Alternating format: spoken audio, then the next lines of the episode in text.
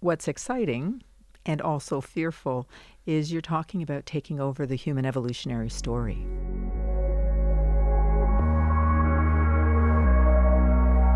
Welcome to Science Town, a podcast about the most unique research community on the planet. With every episode, we will bring you cutting edge tech, science, and startup culture through the eyes of pioneering men and women. Their journeys cross disciplines and cross borders in the pursuit of world changing science.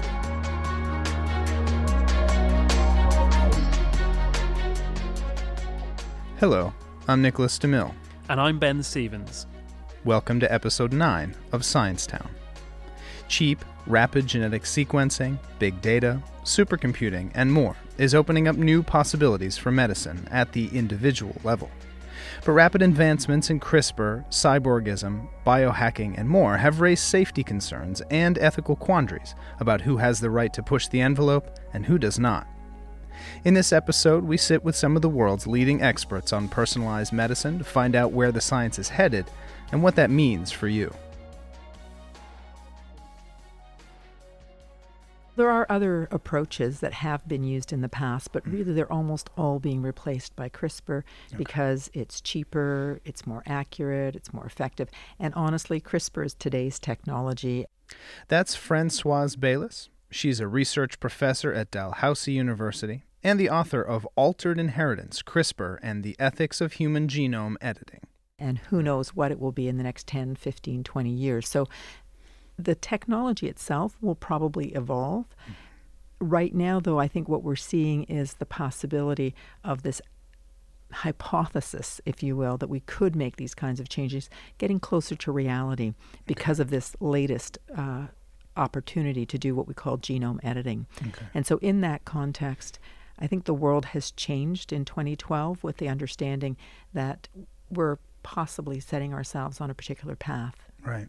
Um, I think in the popular imagination, you know, it's um, making you, giving you the ability to stay up longer or be smarter or whatever. But what what are these uh, changes that you're proposing actually aiming to do?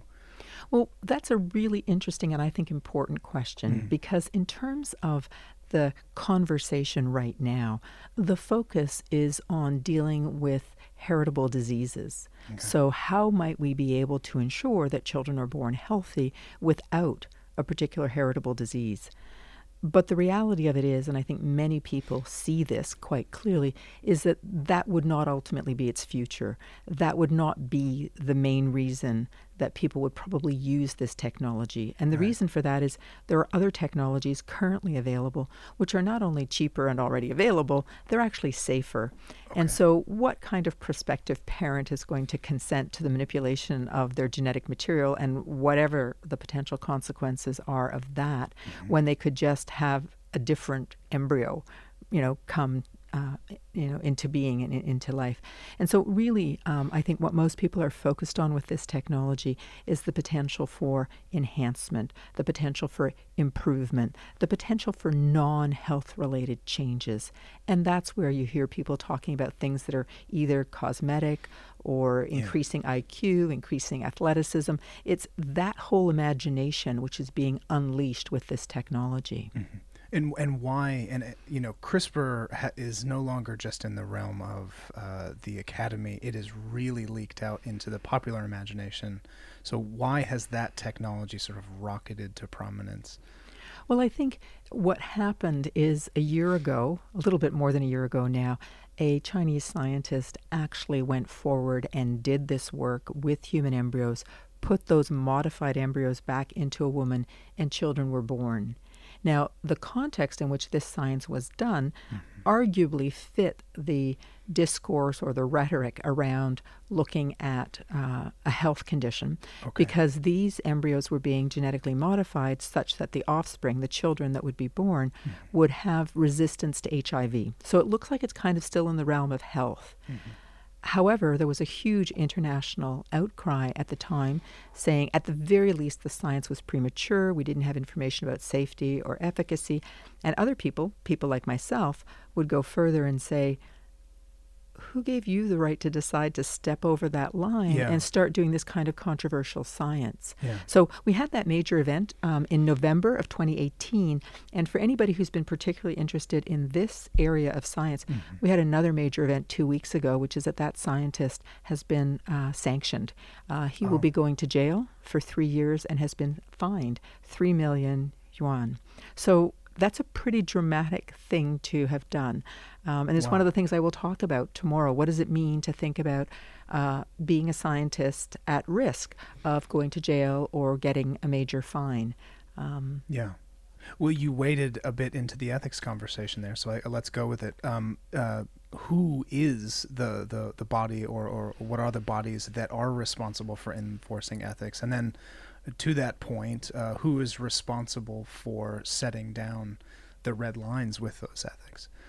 Well, you've just asked sort of the million dollar question, Right. $10 million, $100 million question. I mean, what's happened in the recent past is we really have moved into global science. So it is no Yeah. longer, you know, a scientist in a city or in a lab or in a country. Scientists move. Um, if you're talking about clinical trials, the research participants move. Even when you're talking about tissues, the tissues get shipped, the DNA gets shipped. So we're really doing a different kind of science. So that's the first thing. Mm-hmm. The second thing is we don't actually have anything like an international government that could, in fact, say these are the rules. Right. What we have had over the years are things like declarations. So we have the Declaration of Helsinki, for example. We have the Nuremberg Code, which has to do with research involving humans, coming out after World War II. We have um, the International Bioethics Committee at UNESCO, which puts out directives. But what you're seeing right now is that it's sort of everybody's bailiwick and nobody's. Right. In this context, there are currently two things going on. There is an international commission that has been sponsored by national academies. So these would be academies of science in countries around the world. Mm-hmm. The Royal Society, for example, in England, the National Academy of Science and National Academy of Medicine in the United States.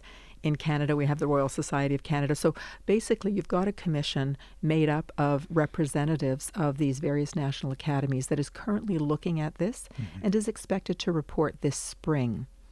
Separate from that, you also have WHO, which is the World Health Organization, which also has an expert advisory committee. Mm-hmm. And its makeup is actually quite different because it's not people that are being named by science academies.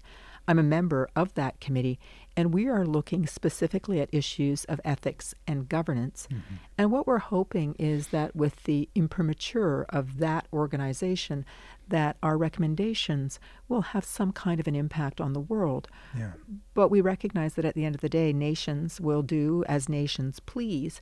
Um, and so you're really looking at moral suasion in a way that I think is going to be very different. Um, but I think it is the future that we need to think about. How do we get people to start thinking about science collaboratively?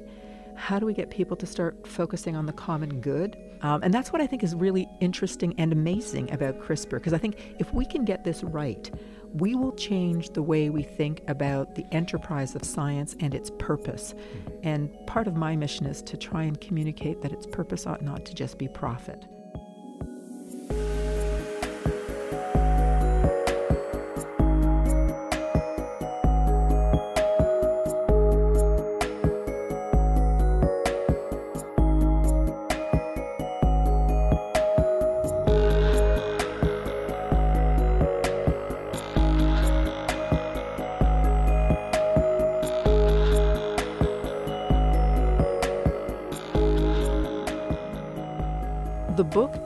Was not written for me and my peers. It's not an academic book for academics to sit back and sort of pontificate on. Right. It really um, is meant for the general public. So that's an important thing, I think, in terms of the target audience.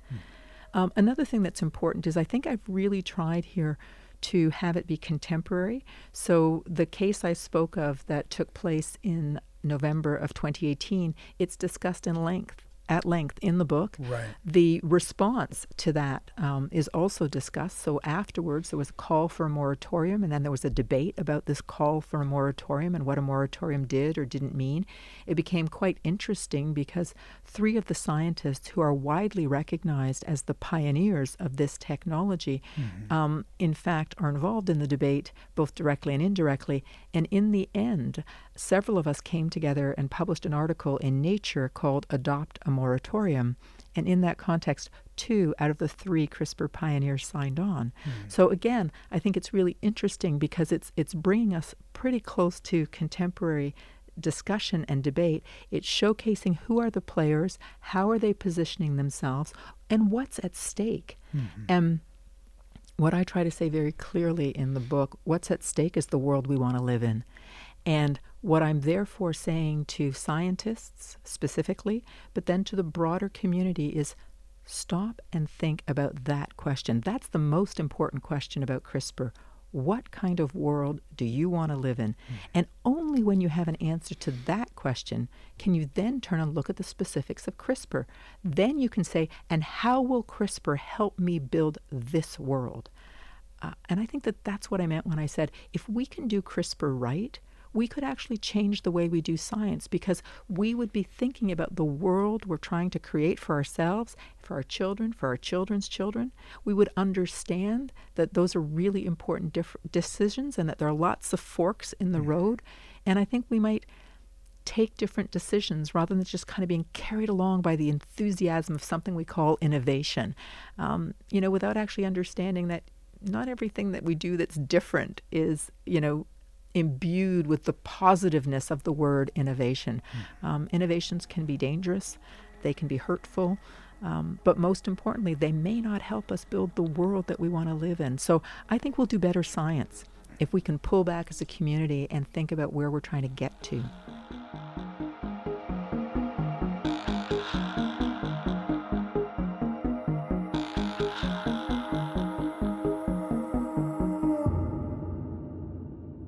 You're listening to Science-Town. In drug delivery, we are combining our knowledge of uh, chemistry, physics, mathematics, pharmaceutical sciences, medical sciences, with perhaps a little bit of ingenuity, innovation, business acumen, mm-hmm. and of course engineering, in order to come up with improved formulations for patients. That's Nicholas Peppas, the Cockrell Family Regents Chair at the University of Texas at Austin. We want to improve the quality of life of our patients. Without mentioning any specific disease, I will mention that many uh, patients are used to a particular treatment. Mm-hmm. For example, taking uh, capsules twice or three times a day, or having shots given to them four times a day very often, many of the patients cannot really do that themselves. Mm-hmm. They are afraid or whatever. And so we want to develop something new, something different, something original, so that they don't suffer. We question all the time the present modes of delivery. So that's really where what drug delivery is and where it is going especially the last 30 years, mm. it has become an extremely important subject for many scientists. Frankly, if you look at some of the best journals right now in the field, science, which I represent, nature, and so on, you will see many of the papers making comments. And this has possible applications in drug delivery. this is not that was hap- what was happening 30 years ago. However, we live in a world where we as scientists are responsible citizens as well. And we have to ask the question all these new systems, new products, new medical devices that we develop, how are they going to be passed to the patient? Mm. Who is going to pay for this? And this is a huge problem. And many of us don't appreciate it. And we start with the idea, oh, I will develop this new system and so on. And we don't understand it has to somehow be approved, depending on the country, by the governments, by the company, pharmaceutical companies, uh, this formulation over another formulation, and of course by the insurance companies or whoever really pays for the products. And then, how does uh, nanotechnology offer solutions there, perhaps? If we really think how present pharmaceutical systems work, they work mostly at the nano level. Yet, what we try to present is, in simple words, tablets, capsules, injections, and so on. So many of us have questioned can we really redesign our systems so that they are at the same nanoscale, at the same level as the cells, mm-hmm. as the proteins, as what, whatever we're trying to deliver. So nanotechnology has come in and has really given a new optic, a new view of how we can solve a problem. Instead of simply delivering a drug, say by an injection, you try to find a way to target it, to present it directly to the cells that hopefully uh, are responsible for a particular disease. So it's really a very natural problem. Does it work? It works in some cases, not yet in other cases. So there are some uh, some people that are more questioning really the implications and the impact of nanotechnology in our field. I'm always optimistic. Mm-hmm. And I'm optimistic because I work for the patients. I do not want to come to governments and give them an advice to stop supporting nanotechnology without really being 100% sure that we cannot get something better. And for the time being, I believe we can get better products, better devices, better systems if we work with nanotechnology.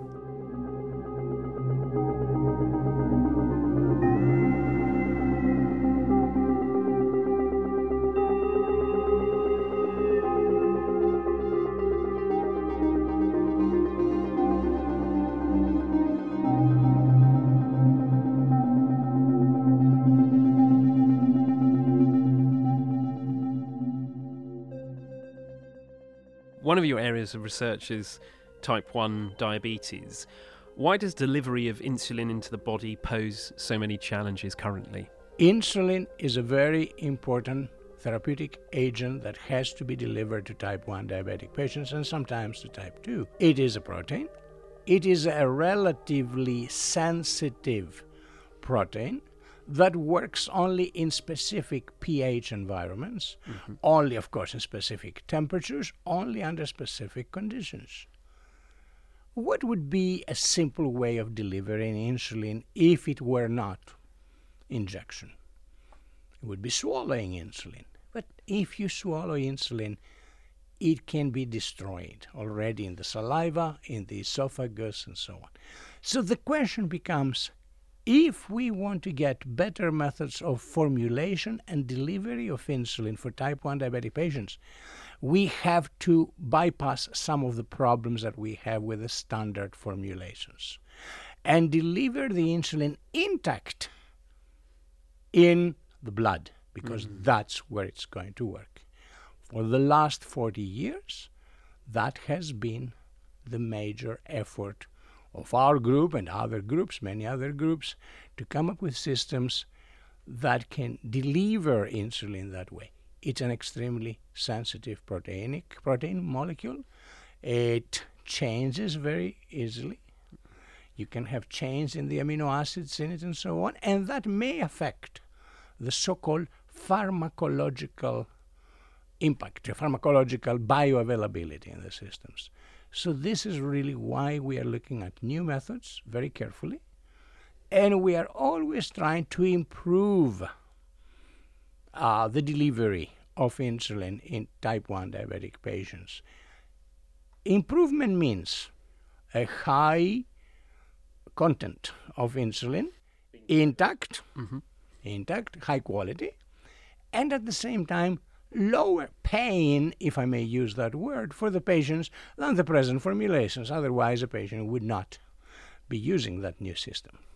And uh, final question on the interrelation with, with people. What does it bring to your work, the, f- the fact that you interact with the patients who are the recipients of your work? Oh, it brings so much you cannot imagine.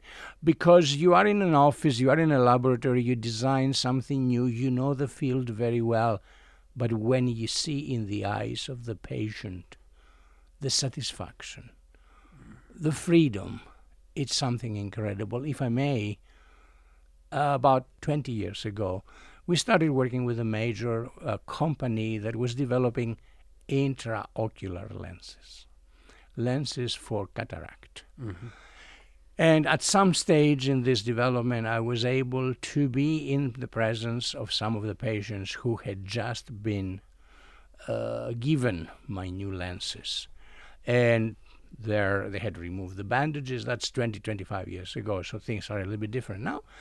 And this was this 72, 75 year old lady, and she was elated. And they told her the inventor was close by. She came to me, she grabbed my hands and said, My boy, you saved my life.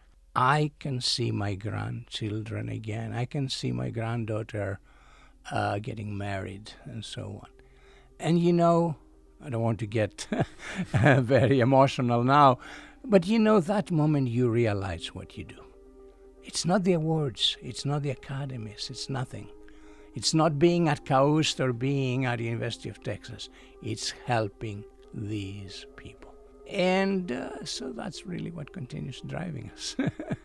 Great. I think that's a, a, the perfect place to stop. Thank you so much for your time. Thank you very much for your time. Thank you.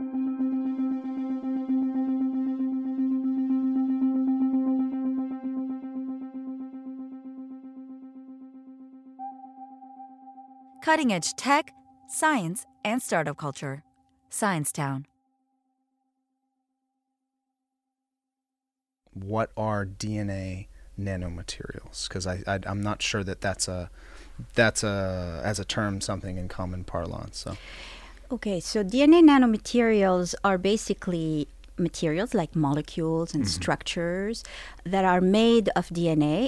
That's Hanadi Sleiman, professor of chemistry and Canada Research Chair in DNA Nanoscience at McGill University you might want to think of DNA like a Lego building block. I, okay. I mean, it really is like that. So we use it basically, we take it out of the biological context. We know that DNA is the molecule that uh, our body uses to store information, to transmit information, right? right. Uh, but uh, billions of years of evolution have made DNA this amazing molecule. Mm-hmm. Um, and uh, so now we just you know, kind of found out or discovered that we can actually take it and make it in our laboratories and use it to make structures, to make, uh, uh, you know, cages and tubes and all sorts of uh, different structures uh, yeah. that you can do with them. You so that's what the DNA nanomaterial is. You say make it. So how, how does that work exactly? Are you having um, yeast or, or some other sort of small molecule? No, we're not making it from biological sources. Hmm. You can make it uh, by synthesis. So you can oh. just make it like a chemical. So DNA is a molecule, so it is a chemical really as well.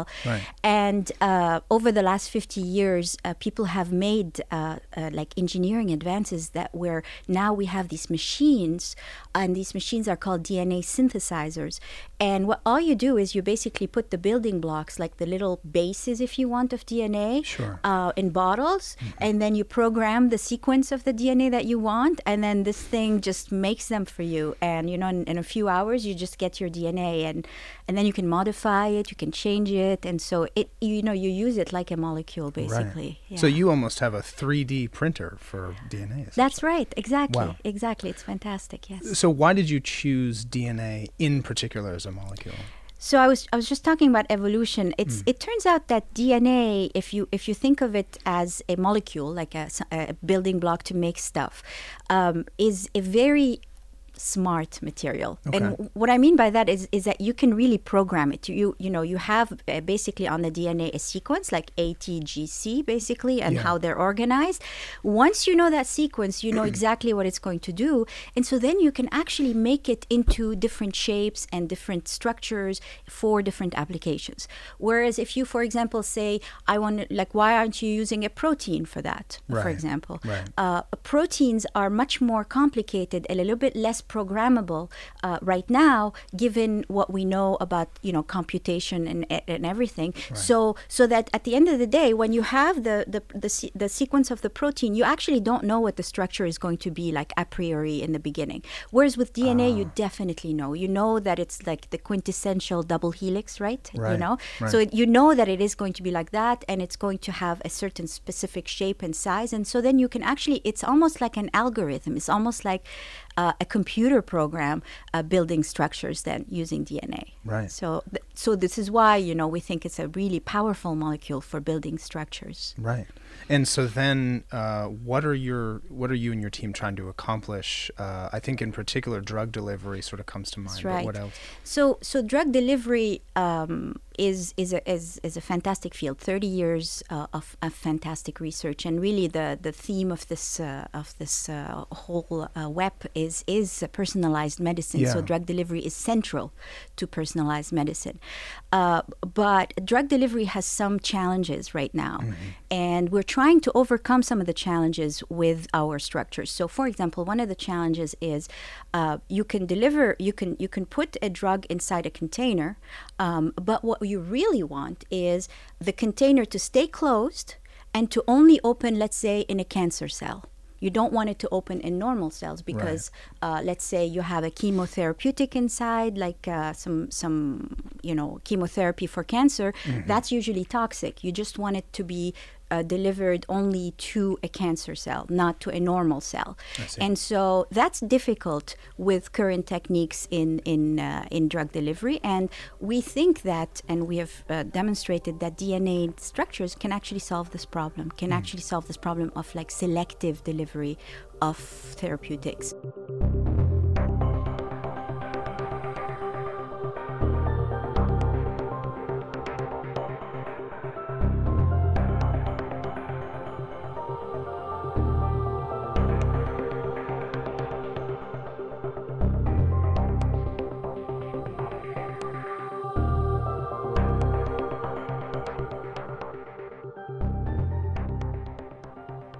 Um, has anyone raised any objections? Uh, this this being uh, something that might also naturally occur in, in humans and Yeah. pretty much everything else alive. That's very true. You're you're putting DNA in, so so what what implications might that have? It's a very good question. So, um, what we do, because we have a DNA synthesizer and we're not using DNA from biological sources, is we modify the DNA chemically. We change it. We change the structure a little bit. So it looks a bit like DNA, but it doesn't act like DNA in the body.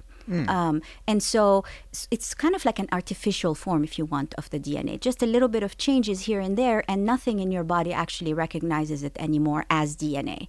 Um, and so you can safely deliver it. Uh, you uh, usually, you know, with these DNA modifications, you don't even have a, a, an immune response. Uh, but we have to always be mindful, whatever it is that we make, uh, of the biological implications. So it takes a very long time to develop something that's going to go into the body. Sure. Uh, even with DNA, like this modified DNA, if you want. And you run the Sleiman Lab. That's right. Um, so, what are there any other things that you guys are working towards, or is it you're very finely focused no, on this? no, actually, we are working quite a bit on a, a, a number of things. So, uh, one of the applications is drug delivery and biology and cancer. So, that's a big area for us.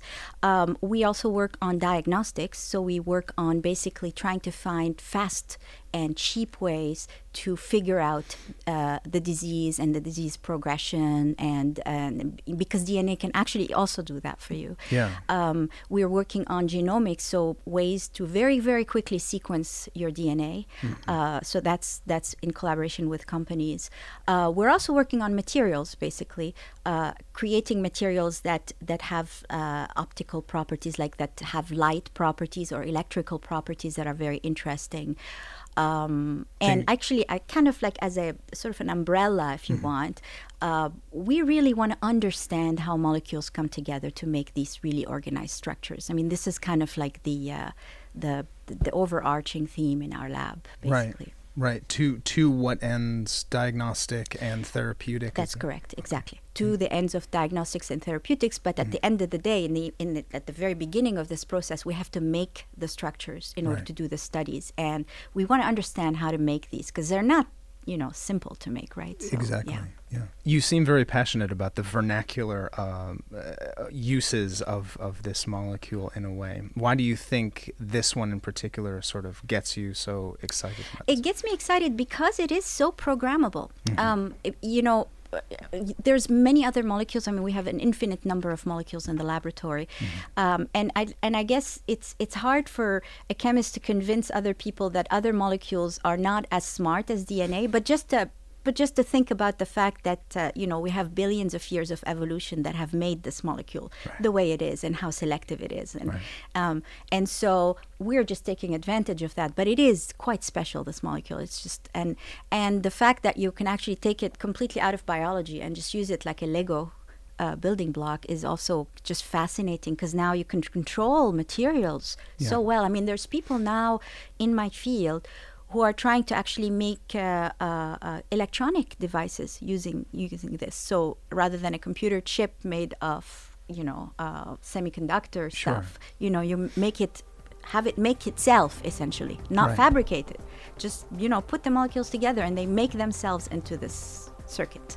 So uh, that, it's just it's fascinating that way. It is indeed. Thank you. And thank you so much for, for joining us. We really appreciate it. Thank you. All right. Cheers.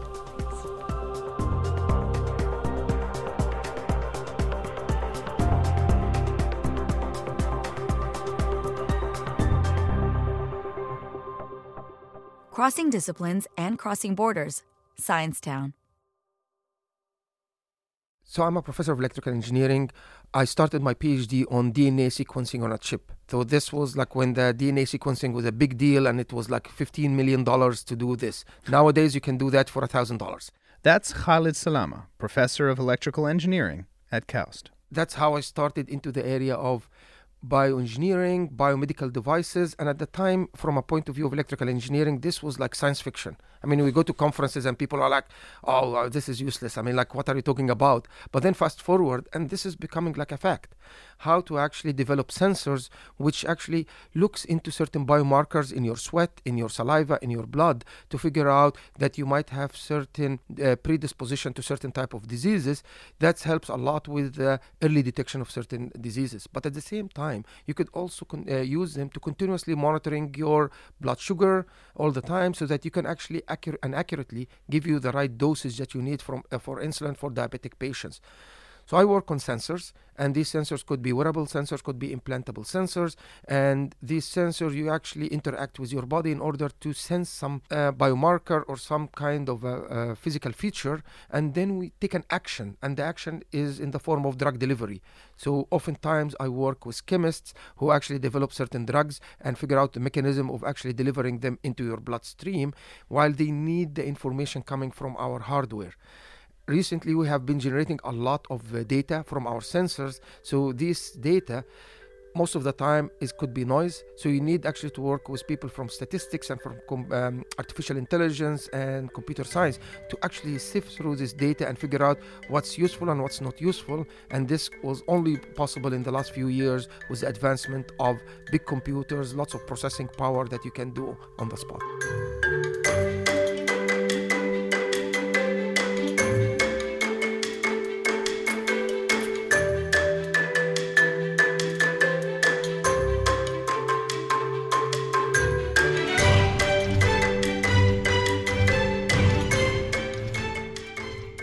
What, what's exciting you in, in that area at the moment? I mean, there are so many things that are exciting me, but I think the most excited people are my students because each one of them is like, okay, come with uh, every day was like, oh, I found this new application and this would be cool. Uh, one of the big things that we are looking into is not treating diseases, but in general, well being. I Yeah. mean, this is actually taking healthcare to the next level. We are interested in prevention, not in the curing, because on the long term, I mean, prevention is much, much more cost effective. And it's also, once you are have certain diseases or you're sick, it's actually not a good feeling. But if we can manage to prevent you from getting sick, I think that's actually what everyone, that's the goal for everyone. And so now we are looking into very, very early detection of certain types of cancers. I mean, we have been doing a good job treating cancers so far, but not good enough. I mean, like, we haven't been able to actually uh, figure out a, a, cure for cancer. But the general consensus, if you can detect them early on, mm-hmm. you can do a much, much better in the treatment. So we are looking into uh, certain types of cells that are circulating in your blood, and which is commonly referred to as liquid biopsy. And if we can detect these cells or these hormones in your blood, maybe we can actually make some judgment about your um, you are going to be getting cancer or you have early stage cancer, and then that will help a lot with the treatment. We don't want to wait until we, it's confirmed that you have cancer and then you start the treatment. Sometimes it's okay, sometimes it's actually too late. Yeah. So, so this is one of the big projects that I'm looking into right now.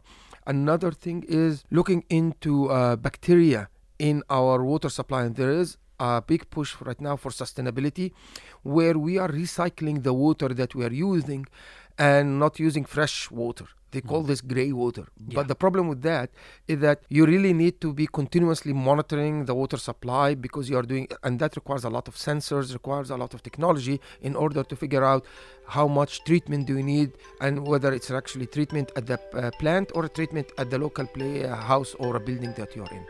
Great. I think that's a nice point to stop. Thank you so much for your time. Thank you so much.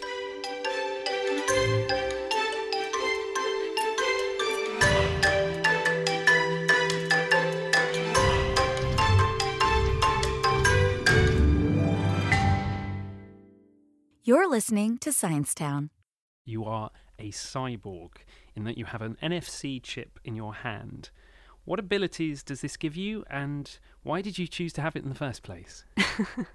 so and and if if you're not familiar, NFC stands for near field communication, mm-hmm. which is also kind of um, a hassle because actually, in order for for the chip to do anything, it has to communicate with uh, a smartphone or or any smart device that is NFC enabled, and I have to put it super super close and locate the where where the NFC chip is in in the phone. That's scientist, former venture capital investor futurist, and science fiction writer Elsa Sotiriadis.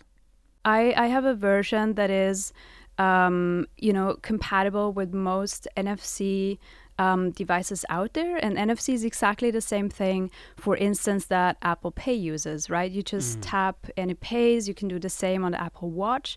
I think it's an interesting development um, to think that in the future, um, not not too far away, we'll be able to, you know, replace credit cards or have additional means of payments just by hand swipe.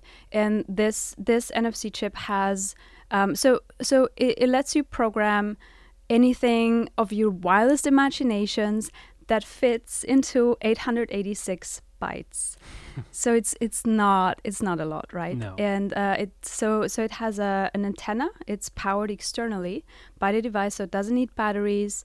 And um, I think the the wavelength is 13.6 megahertz or something like that. So it's really low. Uh, you have to be really close for that. And the reason I got it is very simple. Um, I just want to push um, you know, breakthrough technologies into the hands of people, literally and metaphorically, because we we are surrounded by everyday technologies that are accelerating exponentially exponentially fast. Mm. And we are at a time where we have a choice to make. So we can either take the future that is issued to us, that is sold to us, or we can we can become builders and creators and, and makers to, to co create our own future. Right. And uh, just just focusing on it for a little bit longer, um, whose idea was it? Who, who put it in? Did it hurt? All of those questions. Yes, and and a yes to all. So, so so the backstory is I worked at uh, an amazing company uh, based in Vienna um, during a PhD sabbatical. So uh, and and just so you know, so so I did it at Imperial College London. Um, and the other half of the PhD was actually at Hong Kong University in Hong Kong at the other end of the mm-hmm. world. So I did a PhD sabbatical, ended up in Vienna working in startups and breakthrough technologies. And I, I had, um, so the company put together um, an amazing, huge event, very famous event called Pioneers Festival. They have it every year, and it's to support the startup ecosystem and and help accelerate these, you know, fostering these connections mm. and so forth. And um, I got to to do a keynote session, which was incredible for me because I just was this extremely awkward, geeky, shy PhD student who has been locked up in a lab, not talking to normal humans. And I was like, whoa, whoa, whoa, whoa, what, what is this? And I saw a couple of things that that that I wanted to follow. So I had a I had one guy, um, a friend who's a composer, I think based in Scotland or or somewhere England, so definitely UK. Mm-hmm. And he does something fascinating. He takes um, genomic data, so four letters, um, gene sequences, and turns them into beautiful classical music. Wow. So you can take a DNA sequence of any organism and and make music from it. You can turn your own genome into music. And I thought this is a really beautiful idea to to kind of make science and genomics more accessible to people. And then at the other end, I saw, uh, you know, NFC microchips and and how we're taking all these sensors and miniaturizing them, bringing them closer and closer and closer to the human body into the human body. And i thought that's really interesting as well.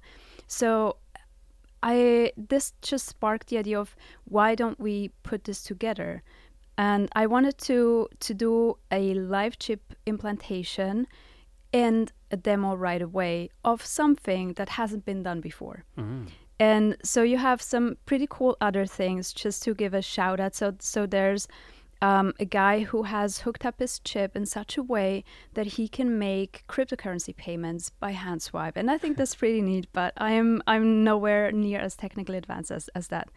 And so w- what we did on stage in the end was I took um, an amazing paper by a, a, pioneering group in I think they're based in San Diego. They are um, you know uh, the researchers around the really famous scientist and geneticist um, Craig Venter, mm-hmm. and he has the JCVI, the Craig Venter Chase Cra- uh, Chase Venter Institute, mm-hmm. um, based in San Diego, and they created a synthetic organism where they kind of bootstrap the whole genome. So it's like if you take the hard drive of a computer mm-hmm. and you you compress it down to the bare minimum. And so this organism was a synthetic organism containing less than 500 genes or around 500 genes from originally thousands I don't even know but lots and lots of genes. Yeah. And I thought, let's, you know, take this and turn it into music and see how it sounds and trigger this by hand swipe.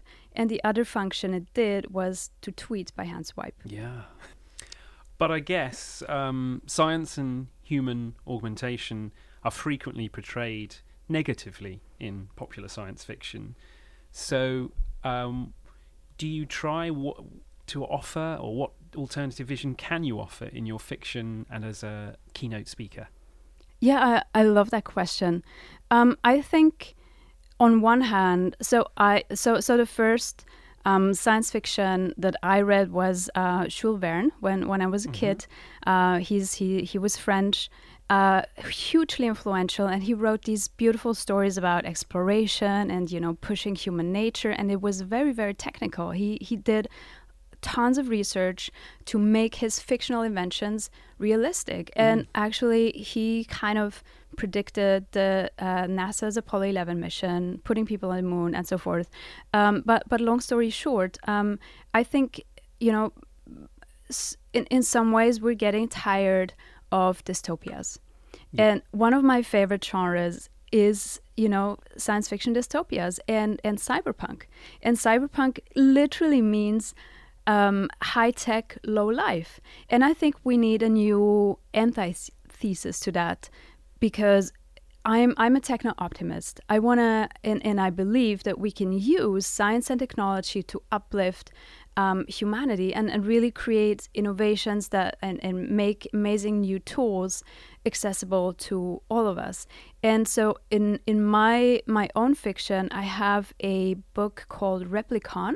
It's kind of I, I call it post cyberpunk. So it kind of takes a cyberpunk setting that I, I love so much, and many of us do, but it puts a new spin on it in portraying a city built with biology um, that is actually, you know, uplifting and, you know, people are, they, they have advanced scientific tools like CRISPR and, and genome editing in in abundance but then you know it's still a story and it needs a plot and, and a middle and and and inciting incidents and all that. So so there's something dark lurking behind this facade but i i'm tired of kind of the same old tropes with you know technology is bad and it's there to oppress people. I don't think so. I don't think so. It's a tool and like any other tool it depends in you know in in whose hands it is. So I'm I'm a techno optimist. My my writing reflects that, mm-hmm. and I think we we need to um, show show a different side of science and technology.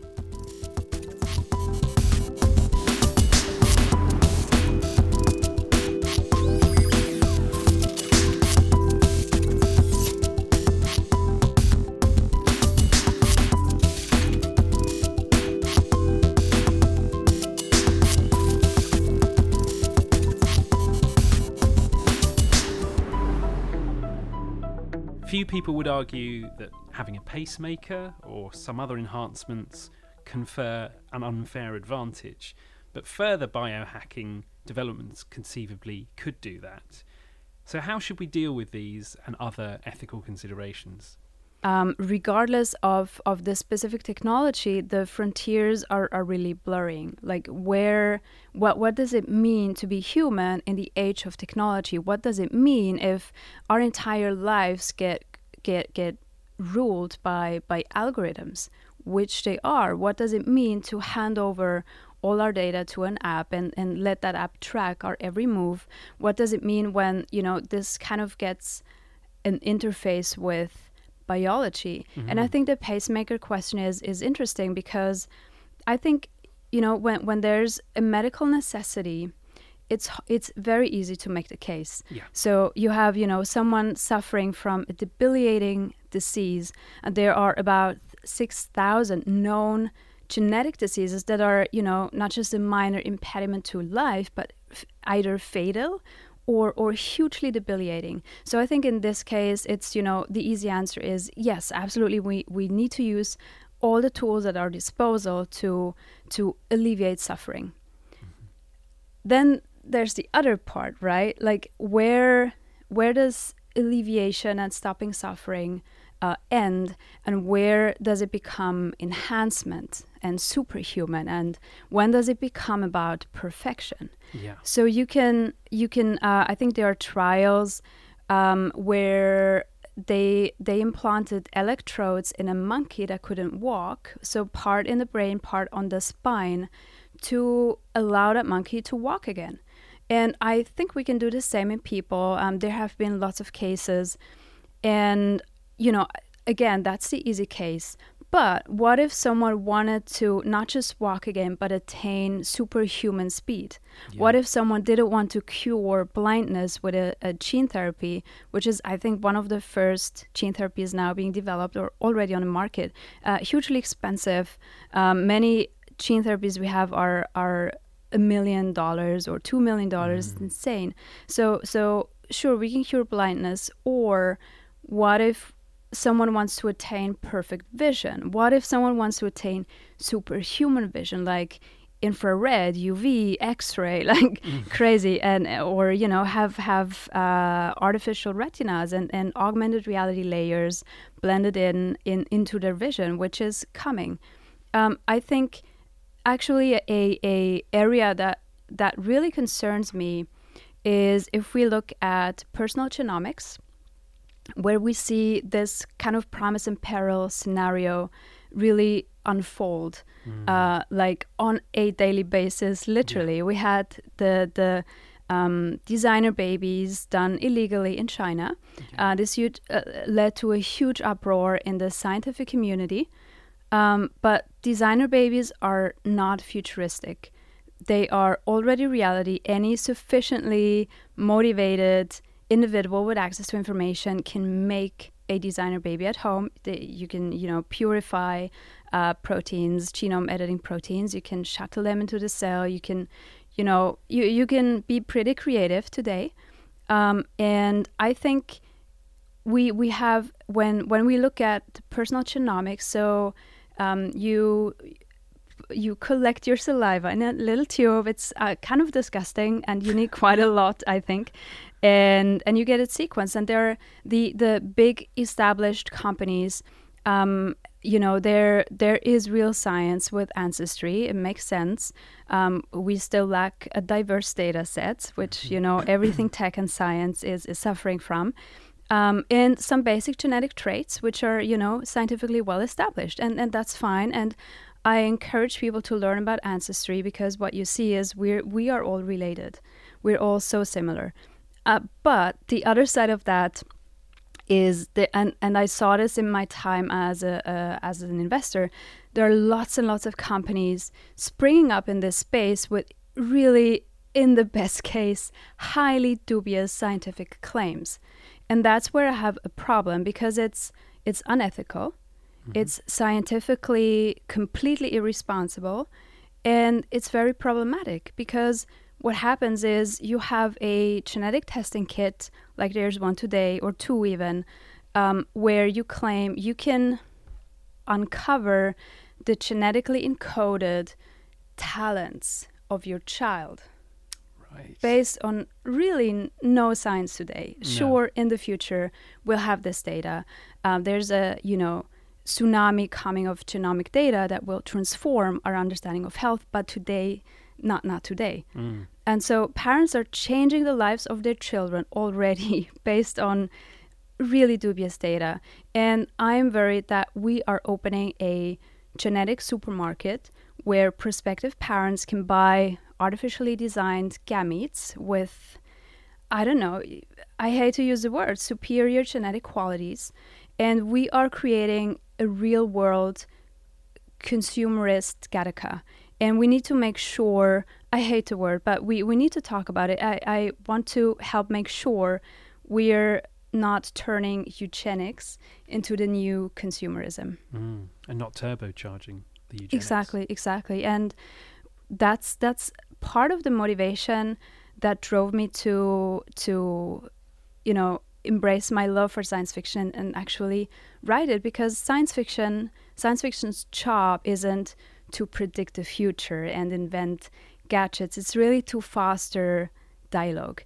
And science fiction really creates this this urgently needed link between the, the breakthrough technologies of today and the future scenarios that we can create. So it gives us empathy because narrative is, is a huge empathy engine. Thank you so much for your time. Thanks very much for having me, Ben. thanks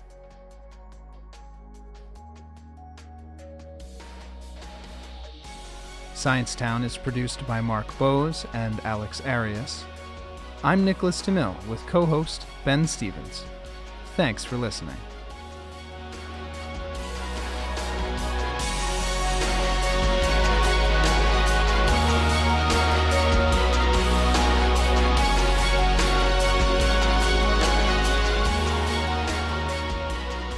This podcast is a production of King Abdullah University of Science and Technology also known as KAUST. You can find us on all major social channels, wherever you get your podcasts, and at sciencetown.kaust.edu.sa.